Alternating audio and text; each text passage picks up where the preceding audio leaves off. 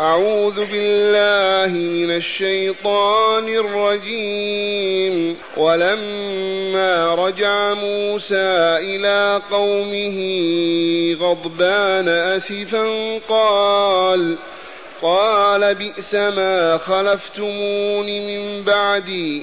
أعجلتم أمر ربكم وألقى الألواح وأخذ برأس أخيه يجره إليه. قال ابن أم إن القوم استضعفوني وكادوا يقتلونني فلا تشمت بي الأعداء ولا تجعلني مع القوم الظالمين.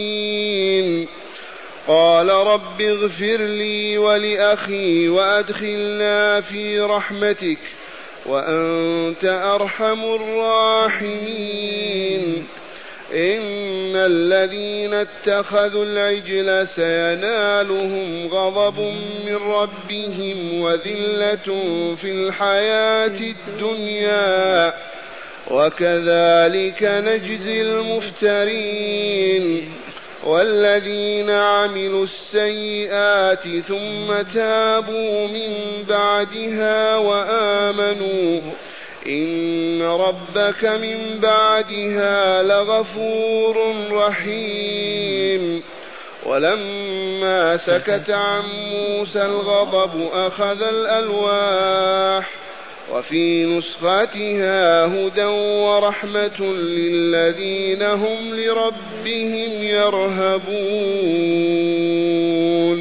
معاشر المستمعين والمستمعات من المؤمنين والمؤمنات هذه الآيات كغيرها تقرر تؤكد أنه لا إله إلا الله وأن محمدا رسول الله.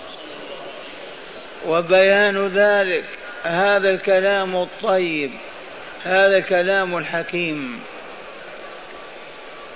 من أوحاه إلى رسولنا وأنزله عليه كيف يجحد الله وينكر وجوده؟ وهذا كلامه كل علم وحكمة ونور وهداية ورحمة. كيف ينفى وجود الله؟ اذا والذي نزل عليه وتلقاه منه عز وجل كيف لا يكون رسول الله مستحيل أن يكون غير رسول الله؟ فالآيات زبدتها لا إله إلا الله محمد رسول الله آمن واعمل. أي أعبد الله بما شرع لك من أنواع العبادات واتبع في ذلك رسوله حتى تؤديها كما أنزلها الله وبينها رسوله. وأنت من أسعد الخلق. قال تعالى ولما رجع موسى إلى قومه أين ذهب وكيف رجع؟ علمنا أن الله عز وجل لما استقل بنو إسرائيل عن الاستعمار الفرعوني أمر الله تعالى أن يأتيه موسى ليأتي بالدستور الإسلامي ليسود ويحكم به بني إسرائيل. فتركهم على ساحل البحر الأحمر في قرية من هنا في هناك وذهب موسى إلى ربه وواعده ثلاثين ليلة ثم لما استاك موسى وأزال رائحة الصوم أمره أن يضيف إليها عشرة أيام. ولا تنسوا قول الله تعالى وواعدنا موسى ثلاثين ليلة وأتممناها بعشر فتم ميقات ربه أربعين ليلة فلهذا خلوف فم الصائم والله لأطيب عند الله من ريح المسك. لما استاك موسى وأزال تلك الرائحة ما أراد الله له ذلك. أضيف إليها عشرة أيام. والآن ولما رجع موسى أي من جبل الطور حيث يناجي ربه إلى القرية أو المكان الذي فيه بنو إسرائيل. وقد تركهم وولى عليهم أخاه وشقيقه هارون عليه السلام وقال اخلفني في قومي وذهب لقضاء مهمته لأن يستمع إلى كلام ربه ويعطيه الدستور الذي يحكم بني إسرائيل به. وهنا أعيد القول تذكيرا للناسين المفروض في العرب والمسلمين لما نجوا من استعمار الغرب لهم ما من إقليم يستقل إلا ويطلب الدستور الإسلامي ويبحث عنه. لا أن يطبق دستور الدولة الكافرة. ولما لم يفعل المسلمون فهم هابطون لاصقون بالأرض عبرة عظيمة. ما إن استقل حفنة ستمائة ألف نسمة. ما استطاع موسى يحكمهم بدون دستور إسلامي. فذهب إلى ربه وناجاه وأعطاه الدستور كما ستسمعون. لأن البشرية لا بد لها من تشريع تسير عليه وإلا يأكل بعضها بعضا وتفسد. ولما رجع موسى إلى قومه غضبان أسفا. أي غضبان شديد الغضب أو الغضب مع الحزن. الغضب مع الحزن. كيف عرف لأن الله أعلمه أن قومه انتكسوا في غيبته وعبدوا العجل. فلما جاء جاء في شدة الغضب والحزن قال بئس ما خلفتموني من بعدي. واجه قومه بني إسرائيل الذين عبدوا العجل بعده بتزيين الشيطان والسامري عليه لعنة الله. قال بئس ما خلفتموني من بعدها هكذا خلفتموني. فارتددتم على أعقابكم. تعبدون الأصنام. تعبدون العجل. ثم قال مؤدبا. ماذا؟ مؤنبا. أعجلتم ربكم. لأن الشيطان قال موسى مات. ما يرجع إليكم. وأشاعوا هذا في المعسكر. موسى مات. بعضهم قال موسى ضل الطريق ما عرفها. فلهذا ما رجع. من أجل أن يرميهم في بؤرة الشرك والعياذ بالله. في أعظم ذنب يغضبه الله ولا يرضاه أعجلتم أمر ربكم؟ استعجلتم. ثم قال وألقى الألواح. الألواح التي كتبها في الطور فيها التقنين والتشريع كم لوحة ألقاها من شدة الغضب. والغضب من طبع الإنسان. والغضب لا بد منه للكامل والناقص. إلا أن أهل الإيمان أهل البصيرة أهل التقوى إذا غضبوا لا يقولون الهجر ولا ينطقون بالسوء ولا يحدثون ما لا يجوز أو يحل من عمل أو قول. أما الغضب من حيث هو فطري غريزي في الإنسان. لكن إذا كنت الرباني إذا غضبت لا تقل الهجر ولا تنطق بالباطل ولا تطلق امرأتك ولا تحلف بالكذب. فموسى ألقى الألواح وأخذ برأس أخيه يجره إليه تعال يا هارون تعال يا ابن أمة. كيف يحدث هذا في غيبتي؟ أين ولايتك؟ أين خلافتك؟ أما استخلفتك؟ أما أنت خليفة بعدي؟ كيف يحدث هذا؟ يا جماعة ما الذي حدث؟ لأنهم أقبلوا على عجل مصنوع من ذهب يعبدونه متبركين به متوسلين به إلى الله. كما فعل أجدادنا وآباؤنا في عبادة القبور قبور الصالحين. التمسح والتبرك والحلف والنذر والذبح والله لكعبادة العجل. هذا موسى الكليم ما إن غاب عنهم أربعين يوما حتى وقعوا في هذا. وأمتنا غاب عنها العلم والعلماء. أربعين ماذا؟ أربعين سنة يعني عشر آلاف سنة ألف سنة. فلا عجب ولا تفهم أن أهل قرية في العالم الإسلامي بلا علماء ولا بصراء يستطيع الشيطان أن يبقي على عقيدتهم وطهارتهم وزكاة نفوسهم. والله ما يسمح. لا بد وأن يلقيهم في الشر والخبث والباطل والفساد. أحببنا أم كرهنا؟ وهذا الذي حصل.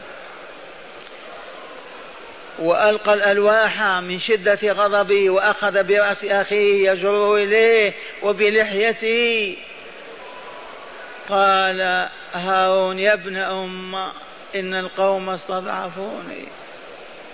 يعتذر مع أنه ما كان أبدا راضيا بعبادتهم العجل. ولكن لما أقبلوا وادعوا أن موسى مات وادعوا وادعوا ما استطاع يفعل شيئا فسكت بعدما نهاهم وأنكر عليهم. ثم بعد ذلك لازم السكوت وقلبه ساخط عليهم وعلى شركهم وفعلهم الباطل. ماذا يصنع؟ وهكذا كل مؤمن في قرية في مدينة يأمر بالمعروف ينهى عن المنكر فإذا أخافوه أرادوا قتله يسكت. وفي هذا يقول الرسول صلى الله عليه وسلم من رأى منكم منكرا فليغيره بيده فإن لم يستطع فبلسانه فإن لم يستطع فبقلبه وذلك أضعف الإيمان. إذا خفت القتل على نفسك أو التشريد أو التعذيب اكره ذلك بقلبك لا ترضى به ابدا ولا يضرك أنك سكت أو ما مددت يدك وضاربت أو قاتلت. فهذا فهذا هارون عليه السلام يقول لما أخذ برأسه أخوه جره إليه يضم إلى صدره يلوم ويعتب عليه. استجاء قال ابن أم أي يا ابن أمي. يا ابن أمي حذفت الياء وعوض عنها عليه بابن أمّا ثم حذفت الأليف تخفيفا يا ابن أم. يا ابن أم إن القوم استضعفوني. وجدوني ضعيفا ما عندي قدرة ولا حيلة ولا معي رجال ولا ولا. لو قوة معي ما كانوا يقدمون على هذا لكن استضعفوني وكادوا يقتلونني لأنه أنكر عليهم وصاح فيهم. لكن الشياطين تنفخ فيهم فحاولوا أن يقتلوه.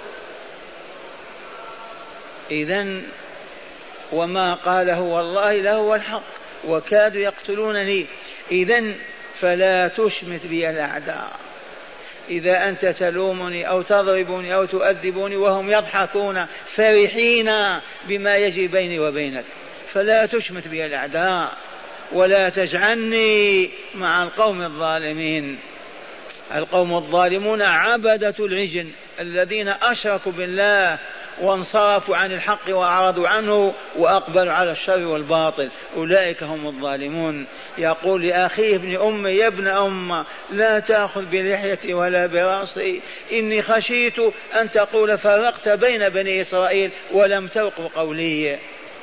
نعم هارون خاف أن ينقسم بني إسرائيل ويتقاتلون. اعتذر لموسى عليه السلام. وقال رب اغفر لي ولأخي وأدخلنا في رحمتك وأنت أرحم الراحمين. لما اعتذر هارون وظهر لموسى عذره وأنه حق ماذا قال؟ يا رب اغفر لي أولا أنا ولأخي هارون على ما قصر فيه أو وقف دونه ولم يفعل. واغفر لي أنا غضبتي عليه وعتابي على أخي. ولا و نعم وأدخلنا في رحمتك وأنت أرحم الراحمين. هذه الجملة يا معاشر المستمعين وأنت أرحم الراحمين هذه جملة توسل إلى الله. توسل إلى الله بذكر هذه الصفات لله عز وجل. كأن تقول اللهم اغفر لي فإنك الغفور الرحيم. اللهم تب علي إنك تواب رحيم. لما ذكر هذه الجملة وأنت أرحم الراحمين يتزلف الله ويتملقه ليقبل دعوته ويغفر له ولأخيه. وأنت أرحم الراحمين. ثم قال تعالى إن الذين اتخذوا العجل اتخذوه ماذا؟ إلها يعبدونه. كيف يعبدونه ويصومون ويصلون؟ لا أبدا. يعكفون حوله ويتقربون إليه ويبكون ويدعون. اتخذوا العجل سينالهم غضب من ربهم وغضب الله عليهم. واشترط لتوبتهم أن يقتل بعضهم بعضا. كما جاء في سورة البقرة. وإذ قال موسى لقومه يا قوم إنكم ظلمتم أنفسكم باتخاذكم العجل فتوبوا إلى بارئكم فاقتلوا أنفسكم ذلكم خير لكم عند بارئكم وتاب عليكم إنه التواب الرحيم. فما كان من الجماعات التي عبدت العجل إلى أن اصطفوا صفوفا صف أمام صف خلف واقتتلوا فقتل الوالد ولده والولد والده حتى نزلت توبتهم وأوقفوا القتال. فلهذا قال تعالى إن الذين اتخذوا العجل أي إلها عبدوه سينالهم غضب من ربهم وذلة في الحياة الدنيا. نعم أذلهم الله في هذه الحياة مقابل أنهم أشركوا بالله عز وجل وعبدوا معه غيره. وكذلك نجزي المفترين. من هم المفترون؟ الذين يكذبون على الله ويشرعون ويقننون ويقولون إن الله يحب كذا إن الله يكره كذا. أي الذين يبتدعون البدع للمسلمين ويسوقونهم إليها ويأتونها والله لمن المفترين. وجزاهم ما أخبر تعالى. فكل البدع التي هي من مظاهر الشرك بين المسلمين كل من فعلها ودعا إليها مفتري كذاب يكذب على الله ورسوله. وحسبنا أن نسمع رسول الله يقول إياكم ومحدثات الأمور فإن كل محدث بدعة وكل بدعة ضلالة وكل ضلالة في النار. تعرفون الافتراء الافتراء الكذب. يزين للناس يحسن لهم عمل ويقول هذا يحبه الله هذا شرعه الله هذا من فعل الصالحين وإذا بها بدعة منكرة. افترى فيها على الله. ولا تقولوا كيف لولا هذا الافتراء ما عبد المسلمون الأولياء والصالحين بل والأشجار والأحجار. لا بد من مفترين بينهم يفترون على الله ويكذبون. وكذلك نجزي من؟ المفترين. عبد الله احذر أن تفتري على الله كلمة واحدة. أمة الله احذري أن تفتري على الله كلمة واحدة. لو أن شخصا يقول إن الله يحب منا أن نذكر الله هكذا لا إله إلا الله لا إله إلا الله فقد افترى على الله. وقال ما لم يقله الله. أما إذا قال إن الله يحب أن يذكر فاذكروه لا إله إلا الله نعم هذا أمر الله عز وجل فاذكروني أذكركم. لكن بدعة فيها رقص القيام والقعود افتراء على الله وباطل. وكذلك نجزي من؟ المفترين على الله. ثم قال تعالى والذين عملوا السيئات ثم تابوا من بعدها وآمنوا. إن ربك من بعدها لغفور رحيم. فتح الله باب التوبة على مصراعيه مهما عبد عبد القادر مهما فعل مهما كفر مهما إذا أقبل على الله أولا تاب رجع ثم آمن الإيمان الحق. فليعلم أن ربك بعد ذلك غفور يغفر له ويرحمه. وهذا وإن قدم لبني إسرائيل على عهد موسى فهو مقدم لكل البشرية إلى يوم القيامة. فقط نحذر الاستمرار على المعصية والجريمة والادعاء أن الله غفور رحيم فهذا من الباطل والكذب على الله عز وجل. ما دمت قائم على المعصية لا تقول الله غفور رحيم تكذب على الله فإن الله غفور رحيم لمن تاب ورجع إليه. فالمخدوعون هو يزاول المعصية وعايش عليها وإذا قيل يقول إن الله غفور رحيم. قال والذين عملوا السيئات والسيئات جمع سيئة. ما هي السيئة هذه؟ بقلاوة حوث مقلي. ما هي السيئة؟ علموا الناس ما السيئة هذه. كل كلمة كرهها الله ولم يرضها تقولها فوالله لسيئة. كل نظرة حرمها الله وكرهها تنظر والله لسيئة. كل حركة تتحركها ولم يرضها الله فهي سيئة. فكل ما حرم الله ورسوله من قول أو عمل أو اعتقاد يسمى سيئا لماذا سميت سيئة؟ لأنها تسوء إلى النفس البشرية فتصيبها بالظلم والعفن والنتن فتصبح مغضوبا عليها لا يرضاها الله عز وجل إلا بعد التوبة والمحو والتنظيف. اسمع هذا الخبر. والذين عملوا السيئات ثم تابوا من بعدها.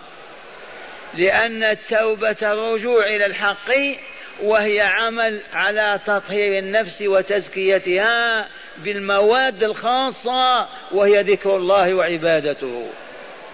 فالذين تابوا من بعد ذلك وآمنوا لماذا كرر الإيمان؟ لأن الإيمان شرط.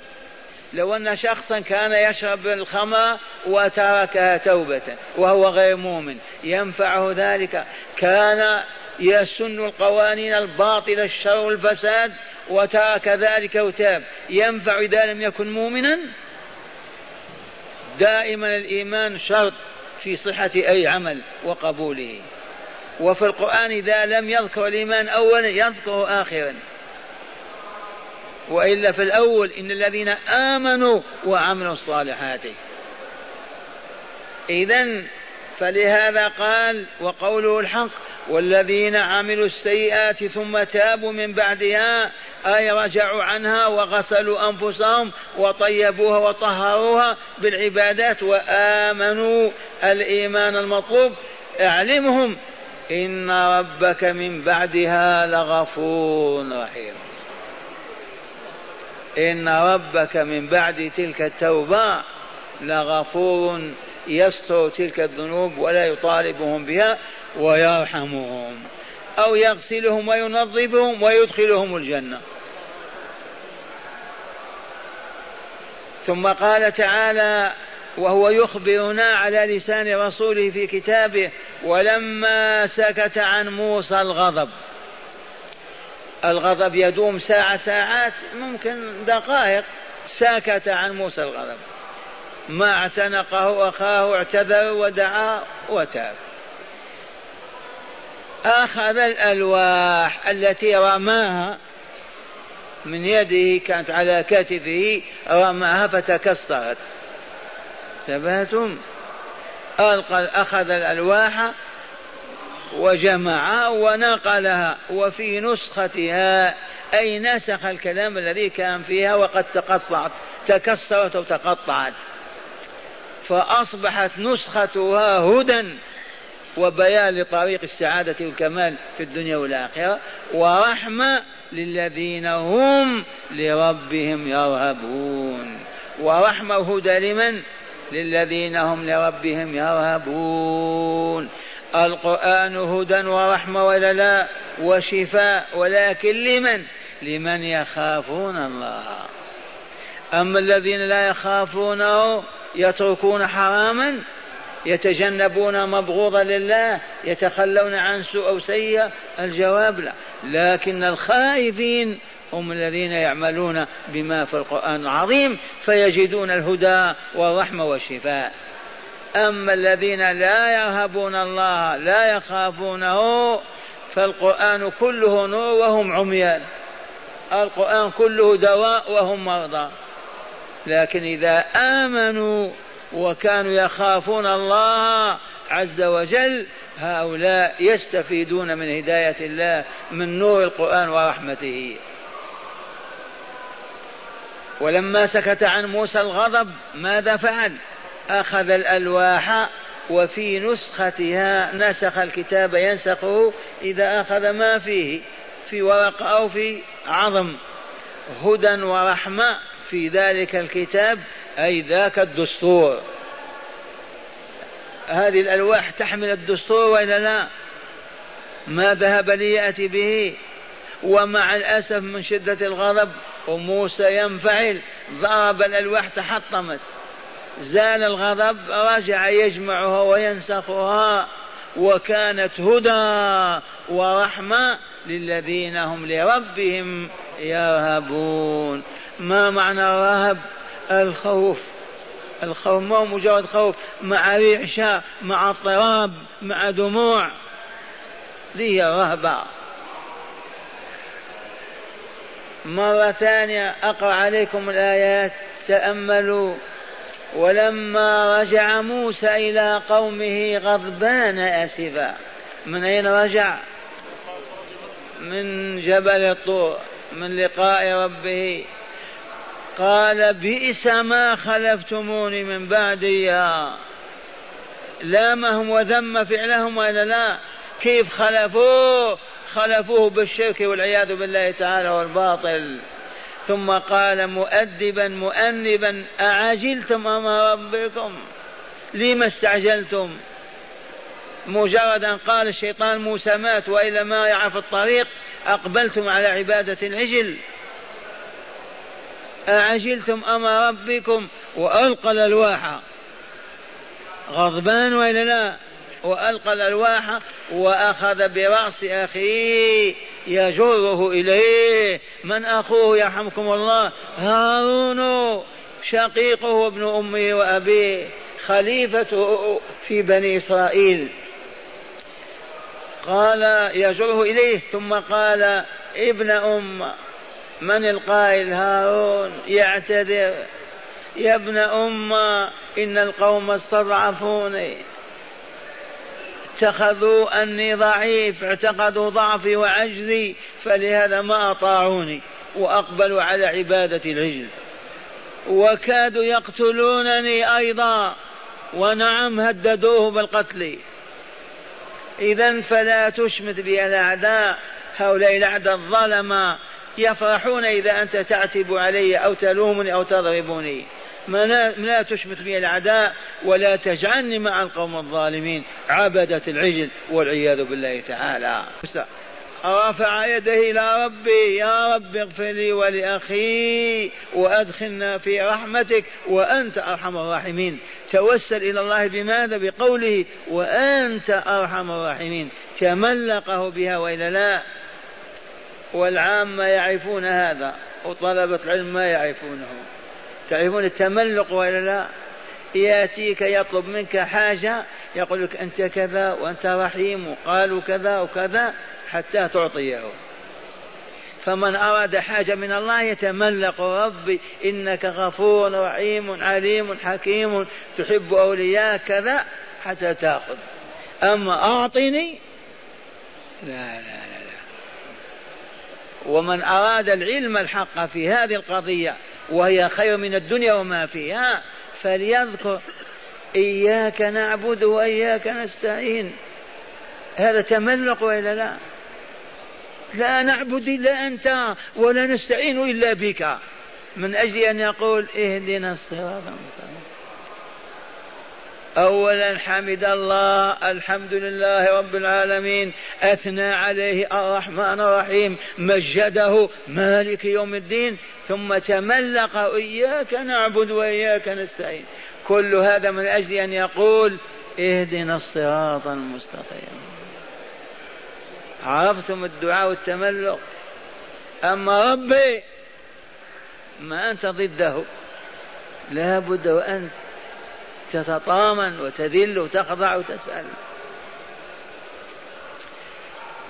إذا قال إن الذين اتخذوا العجل سينالهم غضب من ربهم وذلة في الحياة الدنيا وهو كذلك وكذلك نجزي المفترين الذين أصابتهم الذلة هم رجعوا إلى عبادة العجل وإلى الكفر والعياذ بالله تعالى.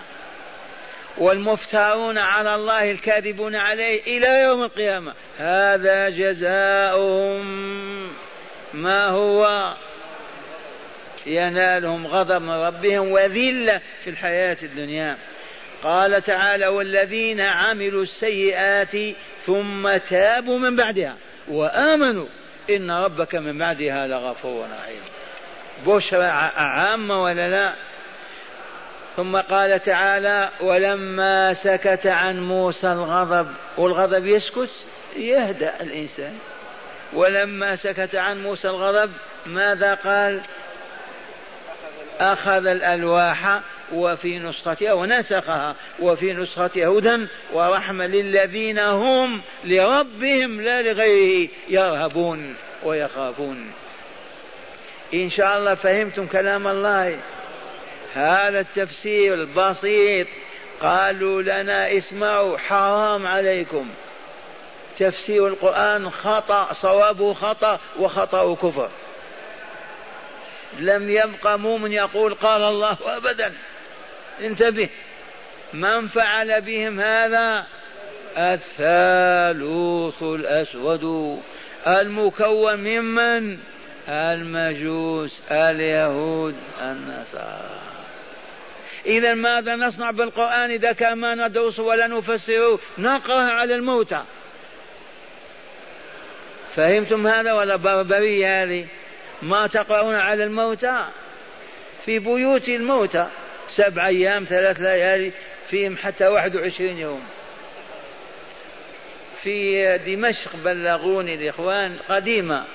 فيه نقابة تليفون ومكتب. تتصل بهم قالوا قالوا توفي الوالد الليلة نريد عشرة من طلبة القرآن. يقول النقيب هذا من فئة مئة ليرة وإلا من فئة خمسين؟ إذا كان غني من فئة مئة وإذا كان فقير من فئة خمسين. هذا مثال ناطق في العالم الإسلامي. ماذا يفعلون بالقرآن؟ ما دام ما يجتمعون عليه ما يدرسونه ما لا يفهمونه ماذا يصنعون؟ يعني يحرقونه يقرؤونه على الموتى. والآن مع شرح مع هداية الآيات. وهل للآيات هداية؟ والله لا توجد آية بدون هداية. تهدي إلى ماذا؟ إلى رضوان الله وال والحضرة القدسية في الملكوت الأعلى. كل آية تهدي إلى أنه لا إله إلا الله وأن محمدا رسول الله فيؤمن العبد العبد ويعمل بطاعة الله وطاعة رسوله يدخل دار السلام. اهتدى إلى دار السلام. كل آية لها هدايتها. قال من هداية الآيات أولا الغضب من طباع البشر. قلنا هذا ولا لا؟